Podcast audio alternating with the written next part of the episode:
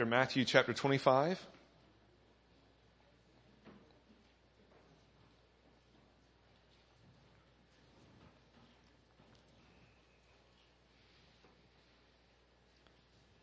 We have been working our way through the Gospel of Matthew, and lately we have been in the Olivet Discourse. And uh, now we're in the part that really began in chapter 24, verse 36, that addresses Jesus' second coming and the end of the age. And unlike the destruction of the temple, what we've seen is that no one will know when he will return, and there will be no sign given of the end of the age. Uh, we've seen that Jesus teaches about this by using historical events. He uses uh, parables and he uses various illustrations. And today we're going to be looking at a parable that you're probably quite familiar with, the parable of the talents. So if you look with me there, Matthew chapter 25, beginning in verse 14 and reading down to verse 30. For it will be like a man going on a journey who called his servants and entrusted to them his property. To one he gave five talents, to another two, to another one, to each according to his ability. Then he went away. He who had received the five talents went at once and traded with them, and he made five talents more. So also he who had two talents made two talents more. But he who had received the one talent went and dug in the ground and hid his master's money. Now after a long time, the master of those servants came and settled accounts with them. And he who had received the five talents came forward, bringing five talents more, saying, Master, you delivered to me five talents. Here, I have made five talents more. His master said to him, Well done, good and faithful servant. You have been faithful over a little. I will set you over much. Enter into the joy of your master. And he also, who had two talents, came forward saying, Master, you delivered to me two talents. Here I have made two talents more. His master said to him, Well done, good and faithful servant. You have been faithful over a little. I will set you over much. Enter into the joy of your master. He also, who had received the one talent, came forward saying, Master, I knew you to be a hard man, reaping where you did not sow and gathering where you scattered no seed. So I was afraid. And I went and hid your talent in the ground. Here you have what is yours. But his master answered him, You wicked and slothful servant. You knew that I reap where I have not sown and gather where I scattered no seed. Then you ought to have invested my money with the bankers, and at my coming I should have received what was my own with interest. So take the talent from him and give it to the one who has the ten talents. For to everyone who has will more be given, and he will have an abundance. But from the one who has not, even what he has will be taken away. And cast the worthless servant into the outer darkness. In that place there will be weeping and gnashing of teeth. Let's pray together. Oh Lord, we again ask for your Spirit's help to understand your word. Uh, thinking of both the subject matter of it being a language speaking of Christ's return and the end of the age, but also, Lord, uh, understanding that this is a parable and this is not uh, meant to be readily understood. And so, Lord, we pray for your Spirit to help us to understand it, that you would make your word clear and that you would be glorified in the preaching of it. We ask this in Christ's name. Amen. So we have this parable of the talents that I really want us to look at in uh, each part and consider the meaning of it, and then for us to draw some application of. Uh, if we look at verses 14 through 15, we get a sense of the responsibility that was laid on those who received the talents. For it will be like a man going on a journey who called his servants and entrusted to them his property. To one he gave five talents, to another two, to another one, to each according to his ability, and then he went away. So, uh, to begin with, it will be like a man going. We know, again, as I've said, uh, Jesus is speaking of his return and what it will be when the kingdom is fully consummated and uh, at the end of all time. And so here's what it's like. The master's going away, and of course we understand that this is going to be uh, realized for those who are hearing it. Jesus is going to ascend into heaven soon, and there will be a delay before he returns. And so we've talked about that in a great deal. I won't belabor that point, but Jesus here is explaining that he's going away and he will leave his servants to go about the work. And the master then obviously is Christ, who really is the owner and master of all things. All things belong to him, by him, and through him all things were made that exist. And so he really is that master. Uh, the servants. Now, uh, this is a little bit difficult. Um, let me say that my conclusion of the servants is that the servants really represent all humanity. Now, we talked about last time that uh, the parable was dealing with the visible church.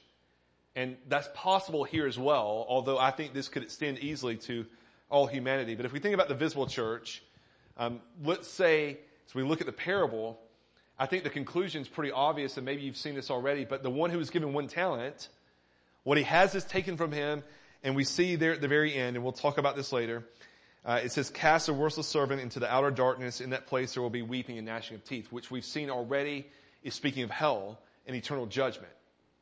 So we cannot interpret all of these to simply be Christians. It could be that they're professing to be Christians, but they're not, the, the three servants here aren't just Christians.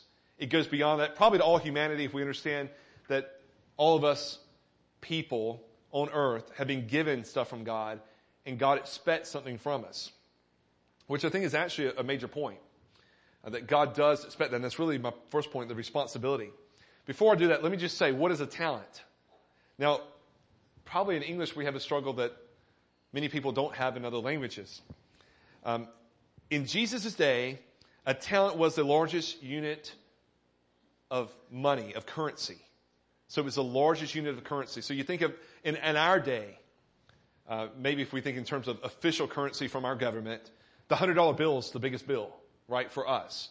And so um, that would be much more clear for us than using perhaps the word talent. But we've already spoken a great deal about talents when we looked at the parable of the unforgiving servant way back in Matthew 18, 21 through 35. And in that message, I tried to uh, explain what the value of a talent is. Um, one talent equals 75 pounds or 6,000 denarii. And we talked about uh, a denarius is one day's wage. And so one talent is equal to 6,000 days wages. So just quickly in your head, you can understand that's something like 18 years of working time. Um, I did it just translating minimum wage, which I'm glad since last time I did this, minimum wage hasn't doubled because it would make my math harder. But back from my math from before, here's what I came up with.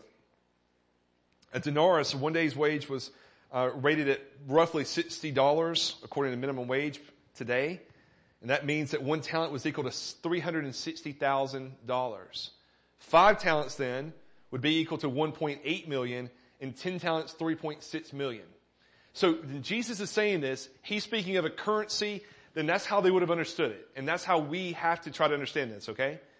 So if we were to translate this into direct English without using the currency measurement, maybe we could even say something along those lines.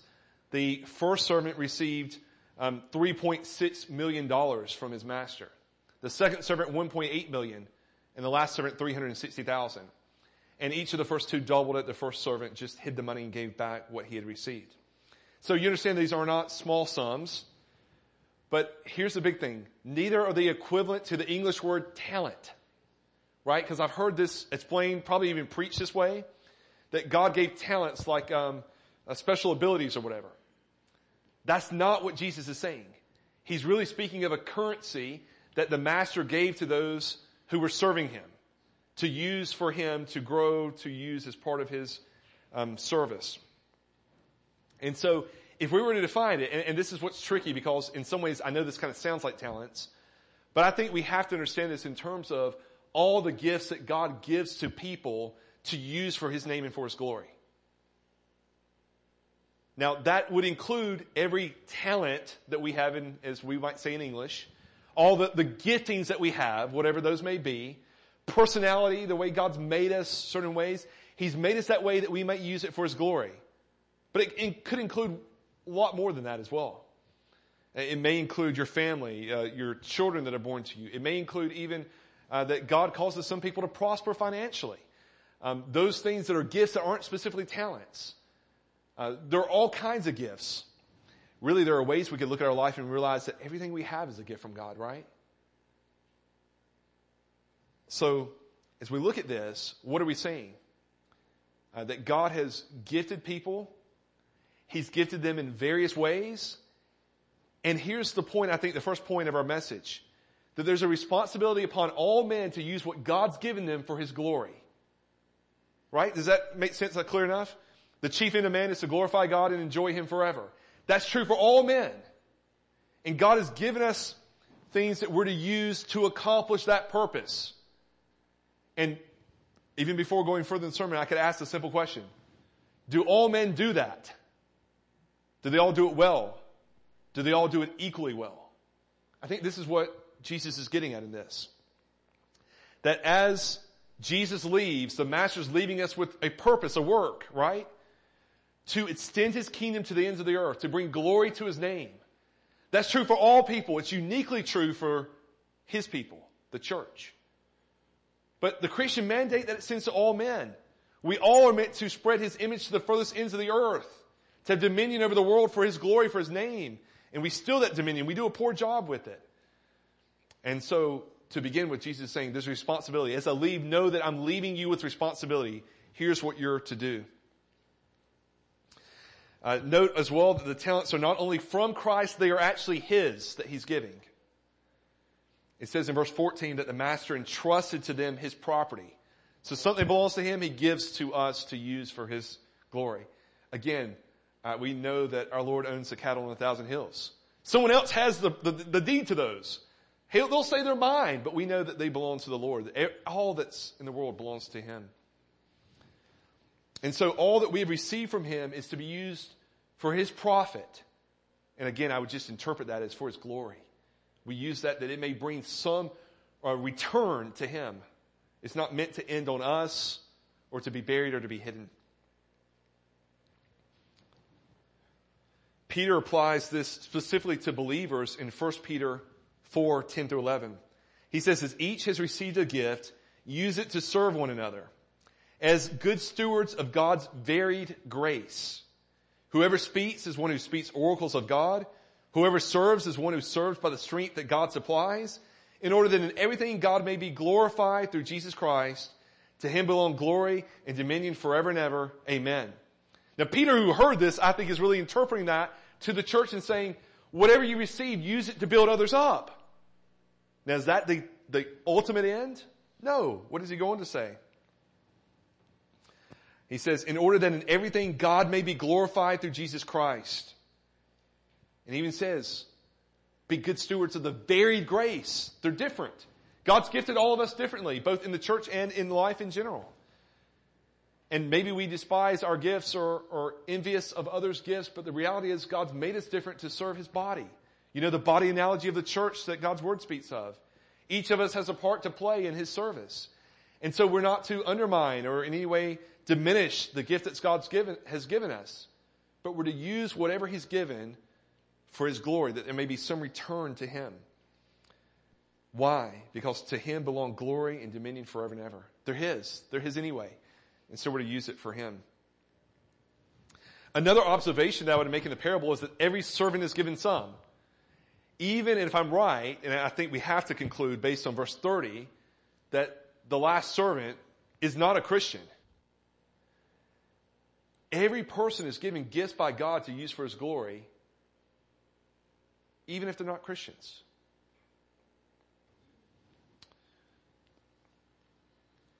And we've noted already that these gifts differ from each other. But what distinguishes one from another in ability is owing to good gifts that God has given. It's nothing for us to brag about or to boast in. Yet we see there's a great distinction in how many uh, use, uh, how many make use of their gifts. There's difference in how they go about it.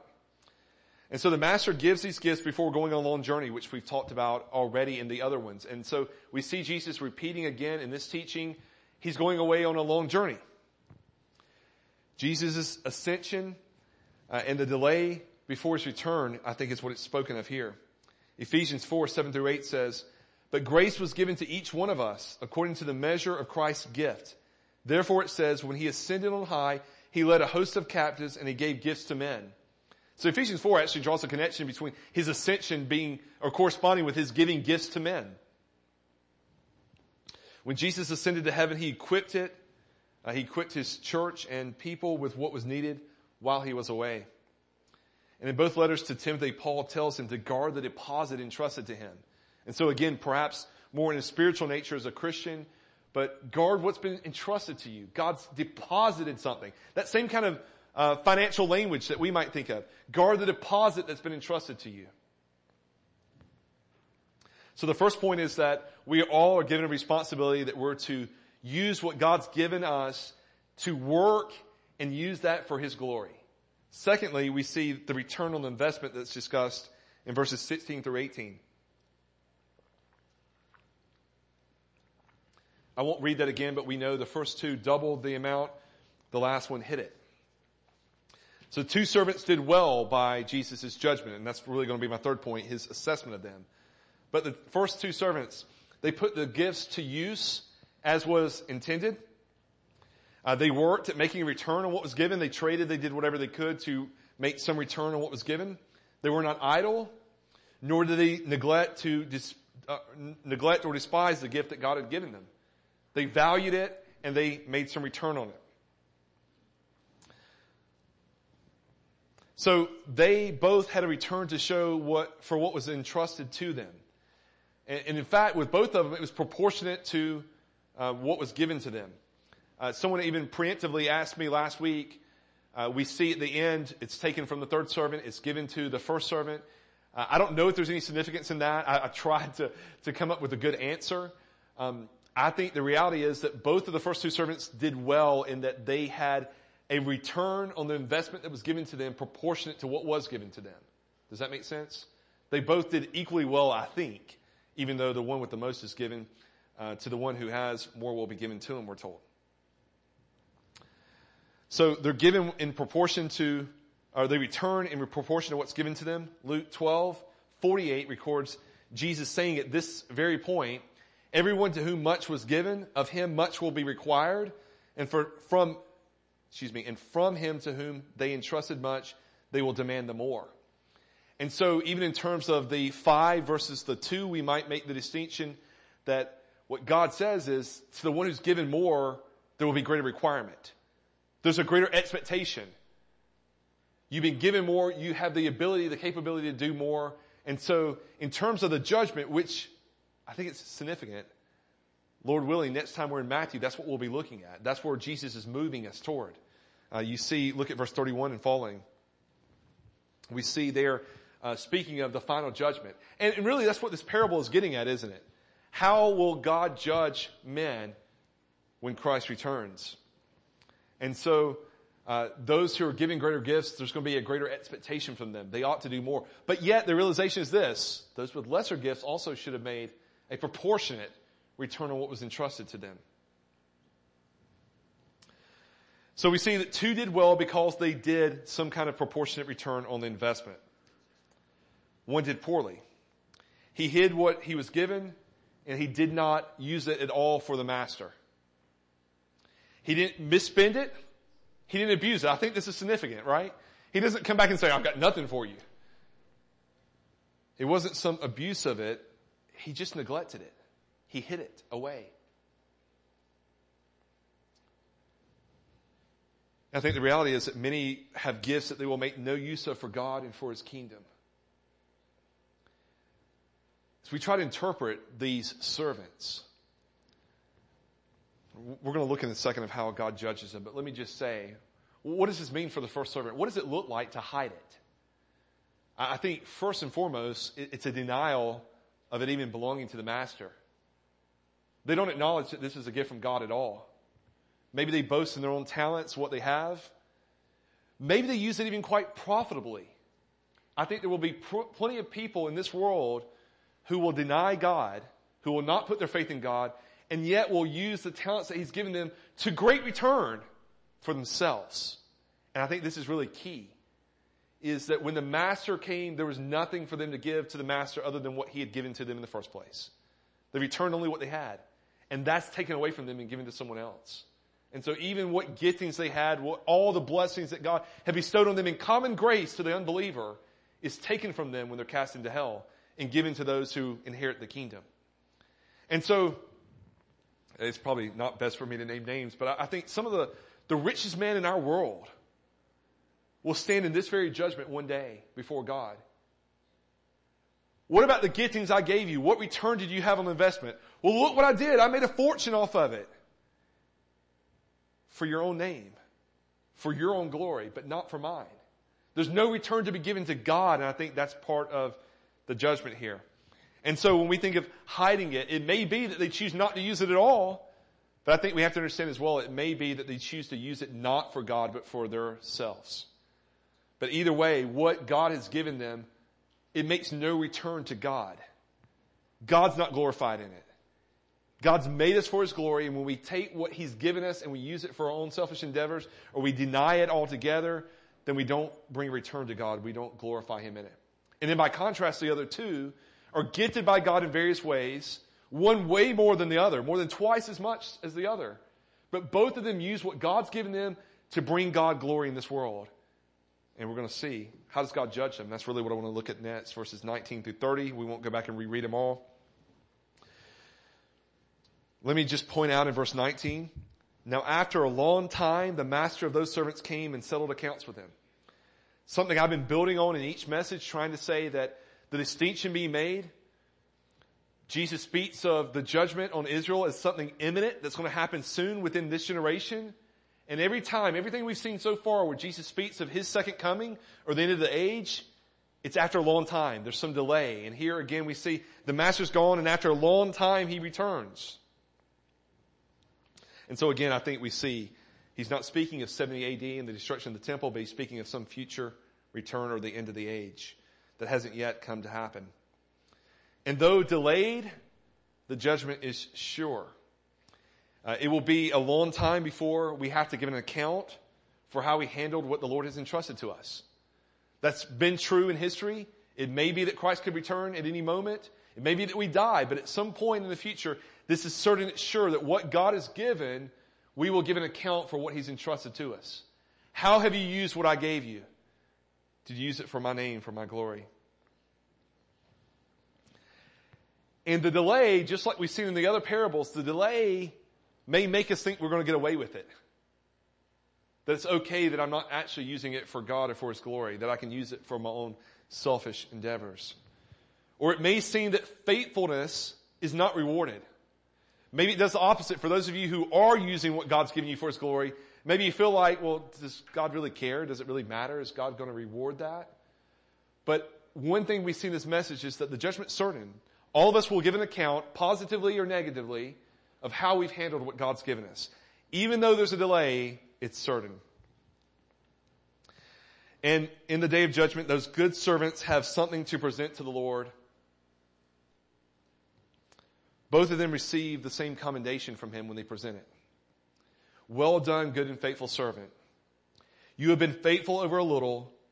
I will set you over much. Enter into the joy of your master. Both of them received that. Again, it's not conditioned upon the amount that they returned, just that they were faithful with what God entrusted to them. They used what was given for God's glory.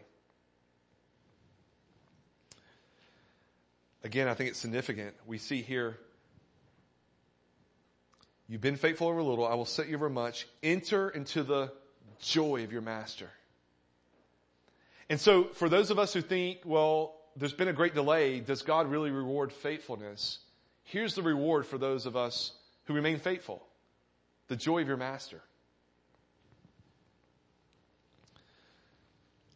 And really that's what we're to live for and that's what we're to long for. I know there are some who want to treat the Christian life like it's purely altruistic. I don't buy that because God promises blessing. Here's what awaits the faithful servant the joy of the master. Who doesn't want that? Who wouldn't want that? Even though it's delayed, we know that it's certain that those who are faithful will receive the joy of the master. We'll talk more in a minute. What does that mean? The joy of our master. But all the faithful servants are Christians. And all their service will be accepted on the basis of the finished work of Jesus Christ. So even though they present something to him, what are they returning back to God? Remember whose possession it was? God entrusted what was his to them, or the Lord did. In this instance, it may specifically be speaking of Christ. And so, uh, this is so hard for us to get sometimes that there will be some varying degrees of judgment based on what we do in life. It matters. And yet, even the good things we do are still owing to God giving us the gifts, equipping us, enabling us, and guiding us in using those gifts for His glory. And so, even on that day, there won't be one of us who will stand before the judgment and receive the praise of our Master for us ultimately to be glorified. But that glory will be returned back to Christ, who gave the gifts in the first place that we use for His glory. And so the commendation that we ought to long for, that which we ought to desire and live for, is well done, good and faithful servant. That ought to be what we long for. We ought to live our lives with understanding that we are servants of God, and on the day of judgment, we want to hear, well done. We don't want to hear what the last servant receives, and we'll talk about in a second. We want to receive the commendation, well done. And so, along those lines, what does it matter what the world thinks of us? What does it matter if we receive the world's praise? There will be many men in this life who will receive the praise of the world only to get to that judgment and hear, throw them out into the outer darkness. And there'll be plenty, as we read in Hebrews 11, plenty who will be men and women of faith, who will live their life for the glory of God and be despised by this world, hated by men,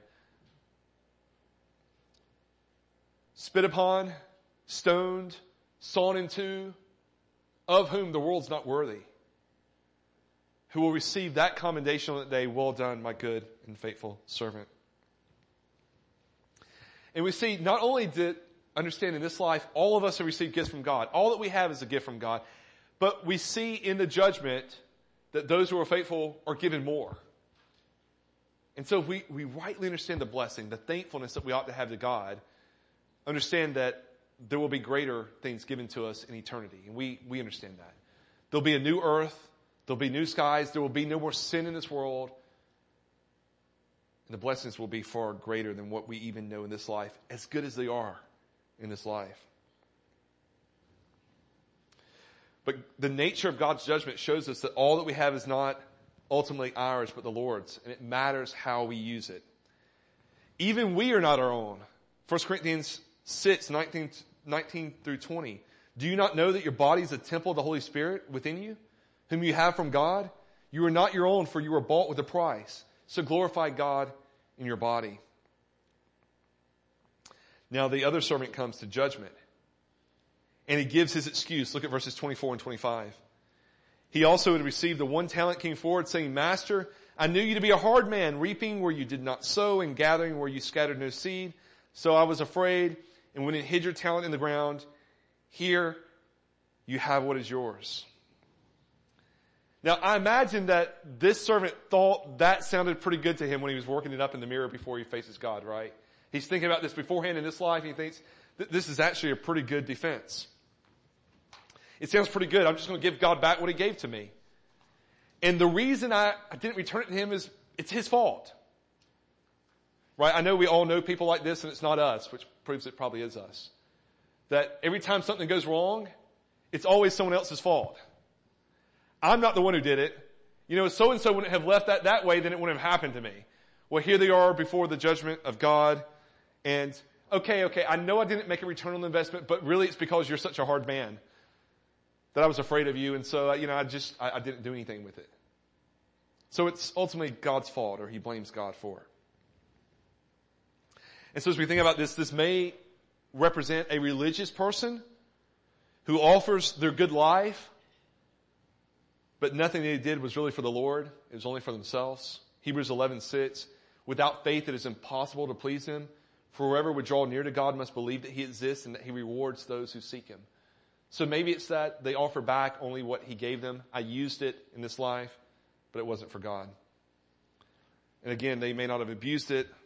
It just wasn't for him. And as I said already, they blame the wickedness of this on God's character. It's because he's a hard master. And rightly so, the Lord condemns his servant. He makes at least two judgments upon him. He says he's a wicked servant which is a moral judgment, right? He's done what's wrong, what's evil, what's sinful.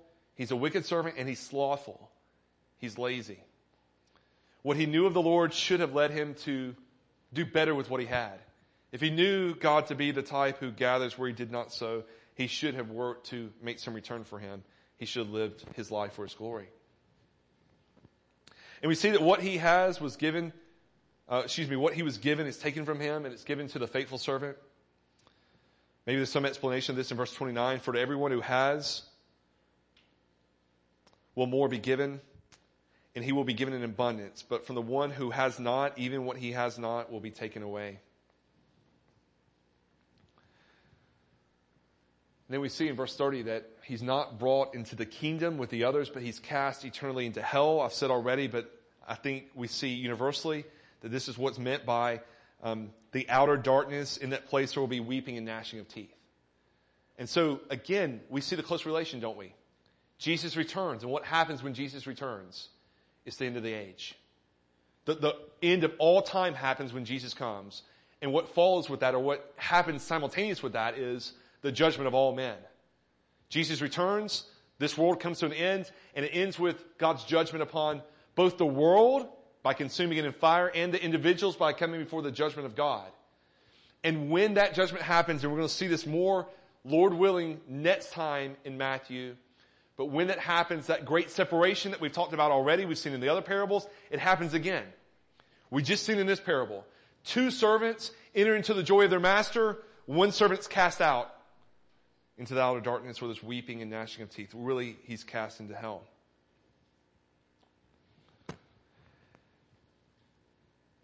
And so we understand that Jesus is returning, and when he returns, there will be judgment of all people.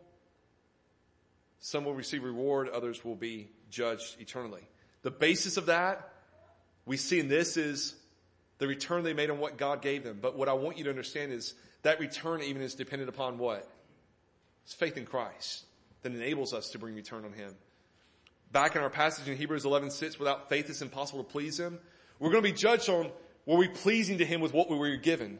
Did we bring Him glory in what was given to us? Well, we bring Him glory by faith and using what's been given to us by faith for His glory. And so ultimately, even that judgment, although it will be contingent upon the return made, even that's contingent upon the faith that Christ or that God has given us in Christ Jesus. But I want you to realize as well, think about the one who received only one talent faced so severe a judgment.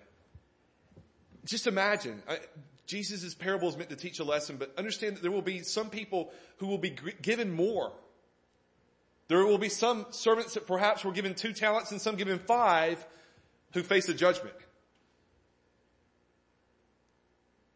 And if it's so severe for the one who had one talent, imagine how much more severe for those of you perhaps in this room who have been given great gifts by God and are yet using none of those for His glory. And so what does this all mean for us? How, would, how should we apply this parable that Jesus is giving us?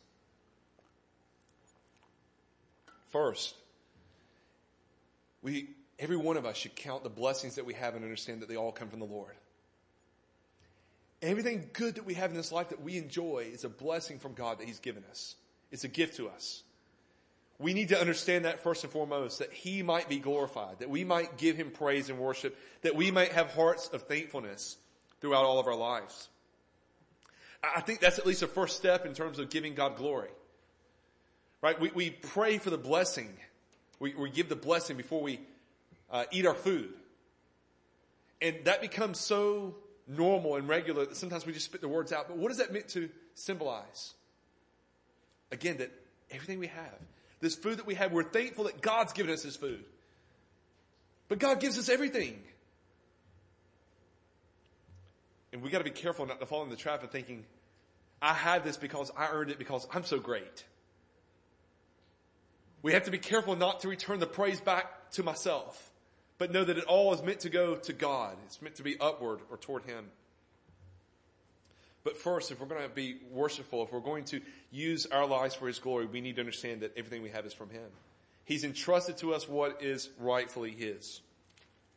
Secondly, we, we should see in this parable and this teaching of Jesus a warning to those who profess to follow him, yet show no fruit. We need to be careful. If you say you're a Christian, but you're not bearing fruit, do we make excuses for our idleness or our lack of productivity for the kingdom? Do we do that sometimes based on our lack of perceived gifts? Well, you know, God, God really didn't give me gifts to do that. So I mean, he just wanted me to stay home and do nothing and not really be a part of the church or the advance of his kingdom. If he did, he would have given me more talents. What does the parable tell us?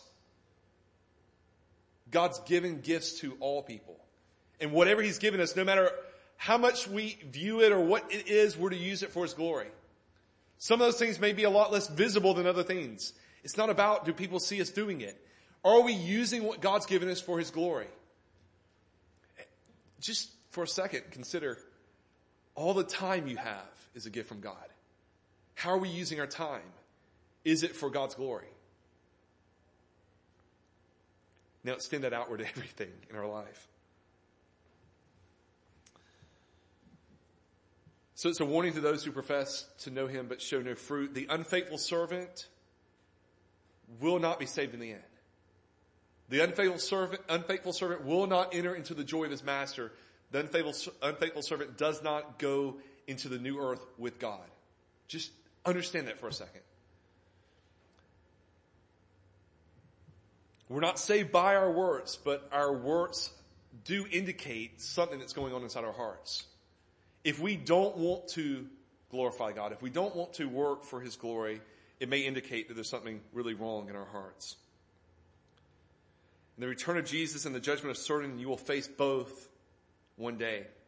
2 Corinthians 5.10 says, For we must all appear before the judgment seat of Christ. There's not one of us who won't appear before that judgment seat. And again, Lord willing, next time in Matthew, we're going to see in verses 31 and following in this chapter, that really a greater picture of that judgment spoken of. But just know that it's certain and that we can really assess ourselves by fruit. Are we living our lives for God's glory? Thirdly, we're to prepare for Jesus' return by using those gifts.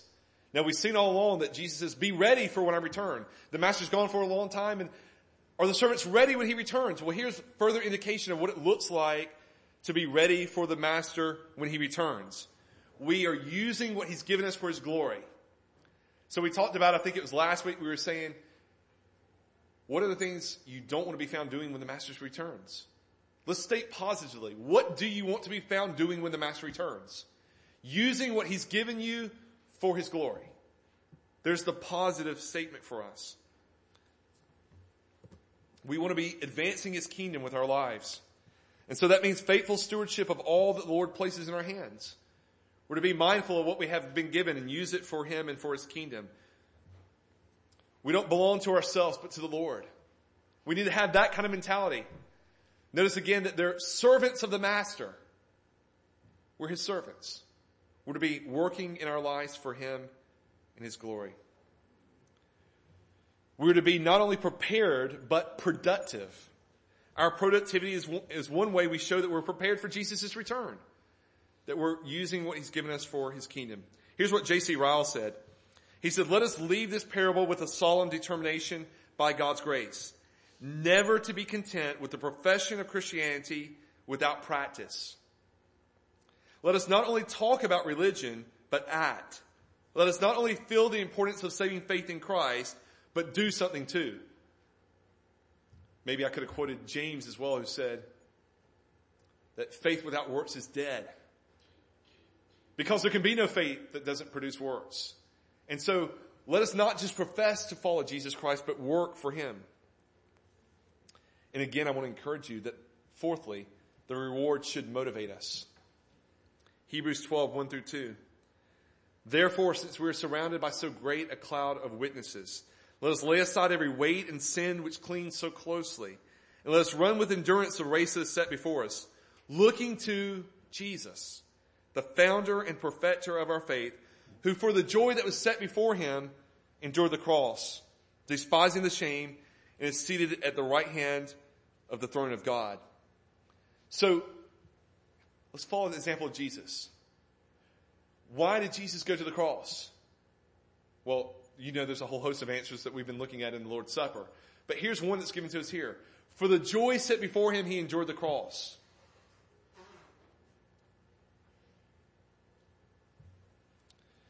And what did we see was told to the faithful servants? Enter into the joy of your master. What awaits us as Christians is what, in one sense, awaited our Lord because we're united to him. We receive that same blessing. He endured the cross for the joy set before him. And I think about this life and what we may have to endure. Maybe our crosses that we face, the judgment, the persecution, even the difficulty of just living in a fallen world. How do we endure that? We live with setting before us the joy of entering into the joy of our master. 2 Corinthians 4, 16 through 18. So we do not lose heart though our outer self is wasting away. Our inner self is being renewed day by day. For this light momentary affliction is preparing for us an eternal weight of glory beyond all comparison. As we look not to the things that are seen, but to the things that are unseen. For the things that are seen are transient, but the things that are unseen are eternal. So what are we living for? What are we setting our hopes on? We're living for the Lord. We're setting our sights on Him and on heaven, on eternity, on the joy set before us.